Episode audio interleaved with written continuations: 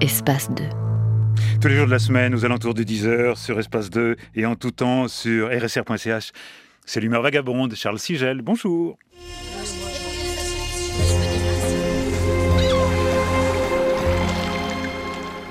Pour célébrer l'année du tricentenaire de Rousseau, nous nous attachons au pas de Jean-Jacques.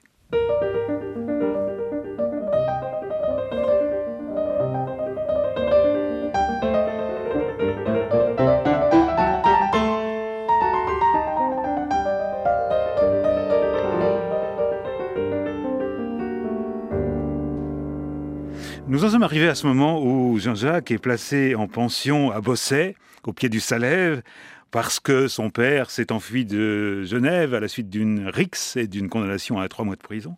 Et voilà donc Jean-Jacques, dans cette toute petite ville de Bosset, qui est sur les États de Savoie, catholique autrement dit, mais à laquelle le traité de Turin avait accordé le droit de rester protestante. Alors, c'est là que vivait le bon pasteur Jean-Jacques Lambercier, qui avait 46 ans il vivait avec sa sœur Gabrielle, qui en avait sept de moins. Bien comme d'église et prédicateur, il était croyant en dedans et faisait presque aussi bien qu'il disait, dit Rousseau dans les Confessions. Ce pasteur Lambercier prônait la frugalité, la vertu, l'abstention des voyages en terre idolâtre. Il n'était rien qu'il détesta davantage que le mensonge, que la dissimulation, que l'opacité. Rien n'est plus grand que de dire la vérité c'est le caractère d'une âme élevée, disait-il. On peut penser que si Jean-Jacques, le nôtre, ne resta chez cet autre Jean-Jacques que deux ans, cette, morale, cette éthique de la transparence lui laissa une marque pour la vie.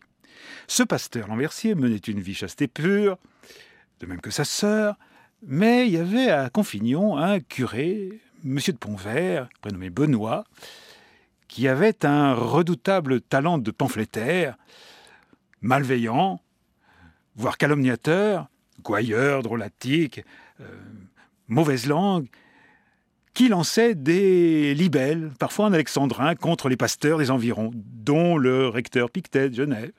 Et il s'était attaqué, donc une dizaine d'années auparavant, au pasteur Lambercier, en alléguant que le pasteur se permettait un peu plus que des privautés avec sa sœur, laquelle était tout bonnement sa maîtresse, et ce méchant curé reprenait là un bruit qui avait couru le village, disant que la sœur du pasteur avait accouché d'un enfant qui était à la fois son fils et son neveu.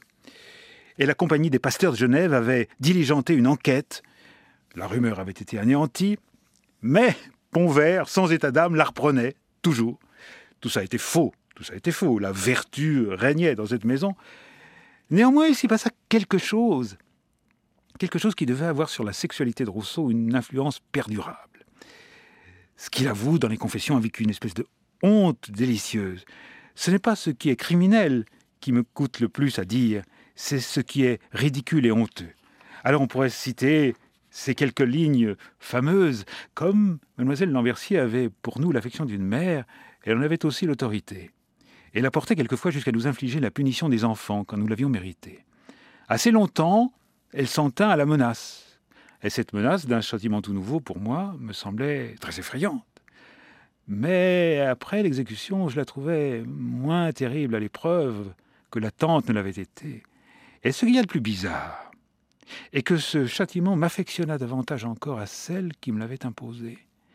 Il fallait même toute la vérité de cette affection et toute ma douceur naturelle pour m'empêcher de chercher le retour du même traitement en le méritant. Car j'avais trouvé dans la douleur dans la honte même, un mélange de sensualité qui m'avait laissé plus de désir que de crainte de l'éprouver de rechef par la même main. Du bonheur donc de, recevoir la fessée. Vous remarquerez que tout ça est dit fort allusivement. Et Rousseau ajoute ceci, qui croirait que ce châtiment d'enfant, reçu à 8 ans, en fait il en avait 10 ou 12, par la main d'une fille de 30, en fait 39, à décider de mes goûts, de mes désirs, de mes passions, de moi, pour le reste de ma vie, et cela précisément dans le sens contraire à ce qui devait s'en suivre naturellement. Goût, désir, passion, sans commentaire. Dans une première euh, rédaction des Confessions, Rousseau écrit N'avais-je donc des mœurs réglées que parce que j'avais des goûts dépravés? Et il ajoute Être aux genoux d'une maîtresse impérieuse était pour moi la plus douce des faveurs. Comme cet aveu de masochisme était un peu direct, le mot masochisme n'existait d'ailleurs pas, pour cause.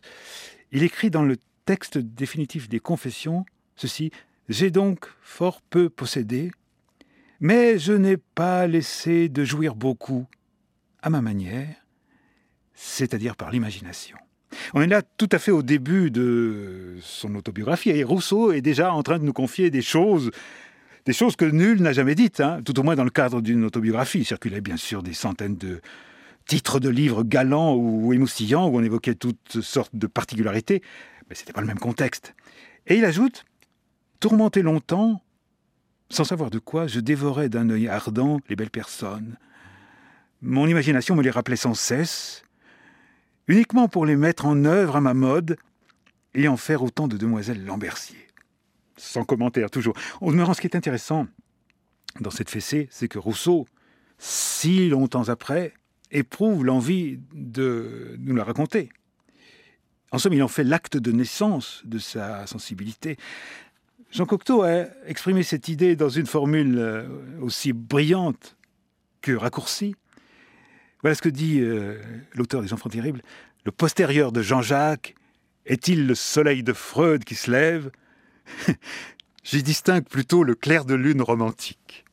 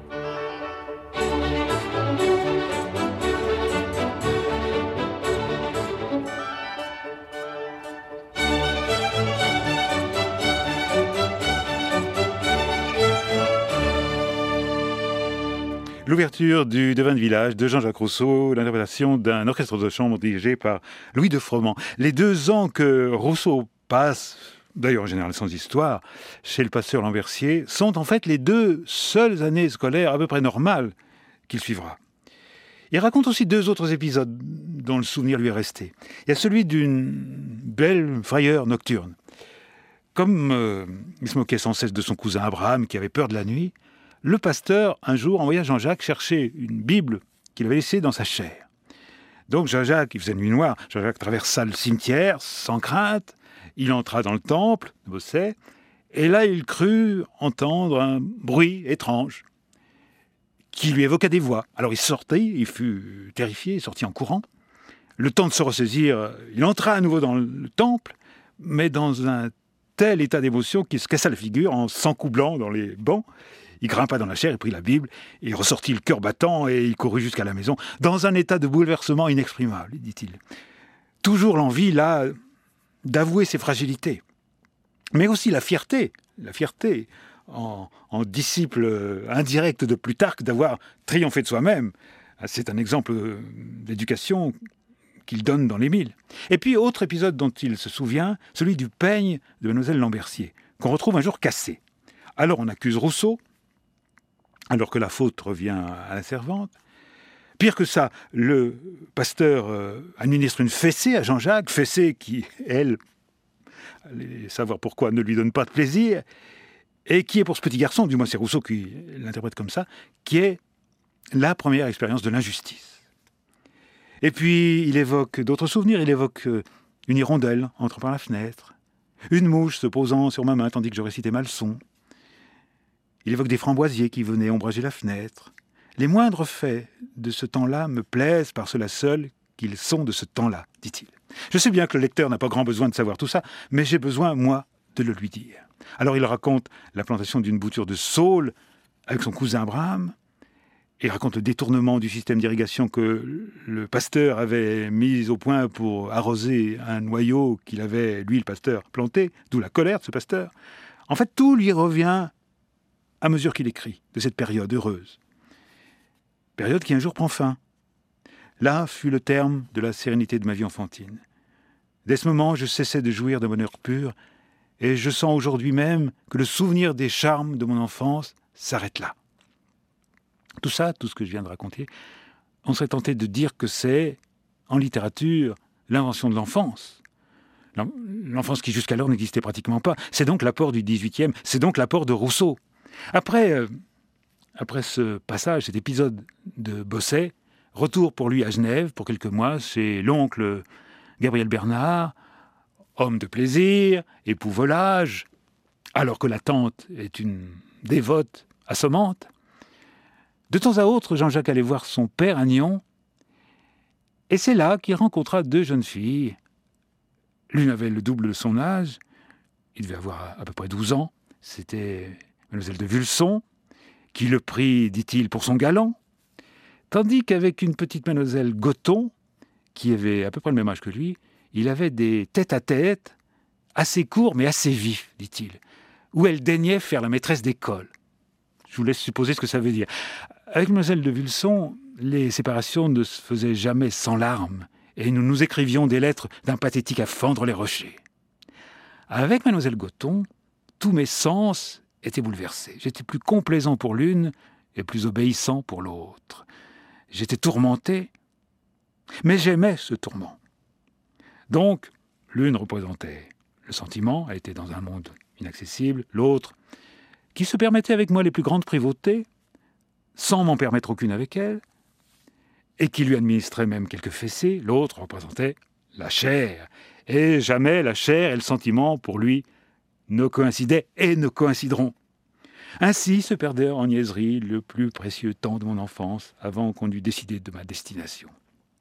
Le père versait une pension pour l'entretien de Jean-Jacques, mais tout de même il était temps de penser à un apprentissage. Lui, Jean-Jacques, se serait bien vu en pasteur, pour le plaisir de prêcher. L'oncle le voyait procureur ou horloger. Finalement, on le plaça comme apprenti grappignan chez le greffier Masseron. Grappignan, c'était un mot d'époque dépréciatif pour euh, procureur. Masseron le trouva bon à rien, le trouva ignare, donc il le renvoie ignominieusement, dit Rousseau, en déclarant qu'il n'est bon qu'à mener la lime.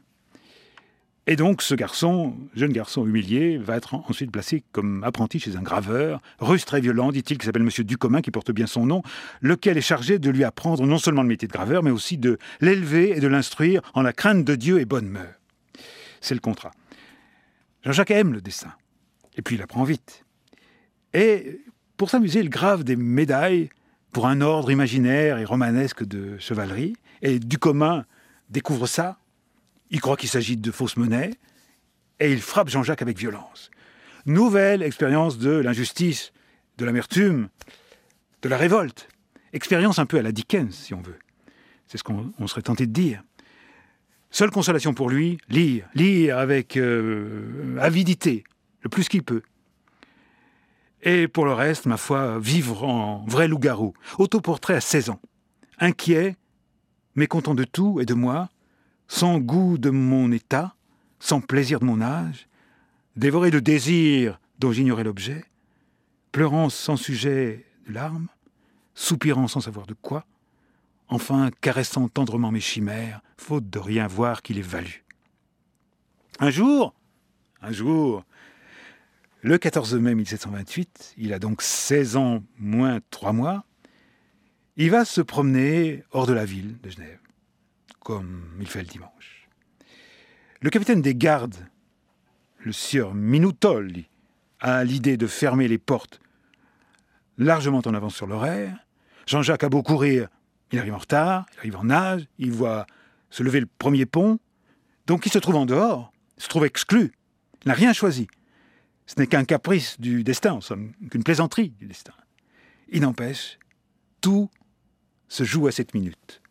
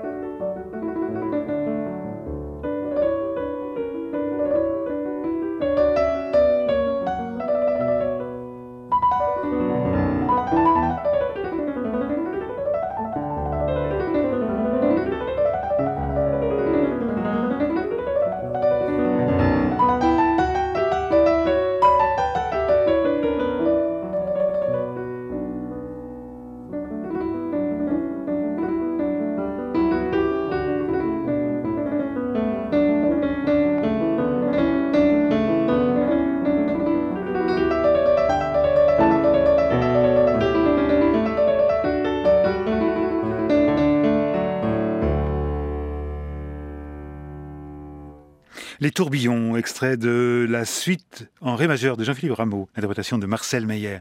Oui, s'il n'y avait pas eu ce pont levé, eh bien, Jean-Jacques aurait été bon chrétien, bon citoyen, bon père de famille, bon ami, bon ouvrier, bon homme en toutes choses, dit-il.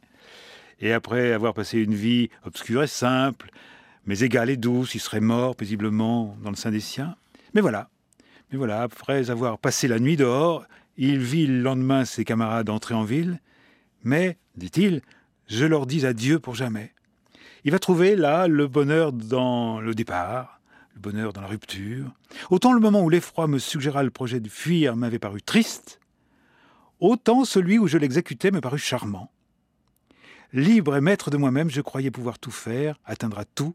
Je n'avais qu'à m'élancer pour m'élever et voler dans les airs. Très bien, mais alors, euh, où aller? D'abord, c'est pas le dirige vers Confignon, où se trouve Monsieur de Bonvert, vous savez, ce curé mauvaise langue et gaillard dont je vous ai parlé, qui est là aux portes de Genève et qui attend ses proies, c'est-à-dire des âmes hésitantes, à convertir et à ramener dans le sein le saint papiste de l'Église catholique. Il a son tableau quelques dizaines de jeunes gens. Et sans doute, sans doute, euh, Jean-Jacques sait-il que ce curé volontiers invite à sa table et qu'on y dîne assez généreusement, en buvant de la roussette de Frangy, en buvant en cause. Et Jean-Jacques se trouve meilleur théologien finalement que ce brave homme. J'étais certainement plus savant que M. de Pontvert, dit-il. Et d'ailleurs, il ajoute Je ne songeais point à changer de religion. Mais là-dessus, le curé lui dit Dieu vous appelle, allez à Annecy, vous y trouverez une bonne dame bien charitable. Bon, Jean-Jacques n'est pas tellement emballé, il n'a pas envie qu'on lui fasse la charité. Cette dame, convertie elle-même, qui s'attache à retirer d'autres âmes de l'erreur dont elle est sortie, ne l'inspire euh, guère. Une dévote n'était pas pour moi fort attirante, dit-il. Mais donc il part quand même, il part pour Annecy, où il arrive le 21 mars 1728, donc juste une semaine après l'histoire des portes de Genève. Citons cette page. Aujourd'hui, jour de Pâques fleurie, il y a précisément 50 ans de ma première connaissance de Madame de Varence. Elle avait 28 ans alors, étant née avec le siècle. Je n'en avais pas encore 17 et mon tempérament naissant, mais que j'ignorais encore, donnait une nouvelle chaleur à un cœur naturellement plein de vie. S'il n'était pas étonnant qu'elle conçût de la bienveillance pour un jeune homme vif, mais doux et modeste, d'une figure assez agréable, Il était encore moins qu'une femme charmante, pleine d'esprit et de grâce, m'inspira avec la reconnaissance des sentiments plus tendres que je n'en distinguais pas. Mais ce qui est moins ordinaire est que ce premier moment décida de moi pour toute ma vie, et produisit par un enchaînement inévitable le destin du reste de mes jours. Mon âme, dont mes organes n'avaient pas développé les plus précieuses facultés, n'avait encore aucune forme déterminée. Elle attendait, dans une sorte d'impatience, le moment qui devait la lui donner. Et ce moment, accéléré par cette rencontre, ne vint pourtant pas si tôt. Et dans la simplicité de mœurs que l'éducation m'avait donnée, je vis longtemps prolonger pour moi cet état délicieux, mais rapide, où l'amour et l'innocence habitent le même cœur. Ah, si j'avais suffi à son cœur comme elle suffisait au mien. Quels paisibles et délicieux jours nous eussions coulés ensemble. Nous en avons passé de tels, mais qu'ils ont été courts et rapides, et quel destin les a suivis. Il n'y a pas de jour où je ne me rappelle avec joie et attendrissement cet unique et court temps de ma vie, où je fus moi pleinement, sans mélange et sans obstacle, et où je puis véritablement dire avoir vécu.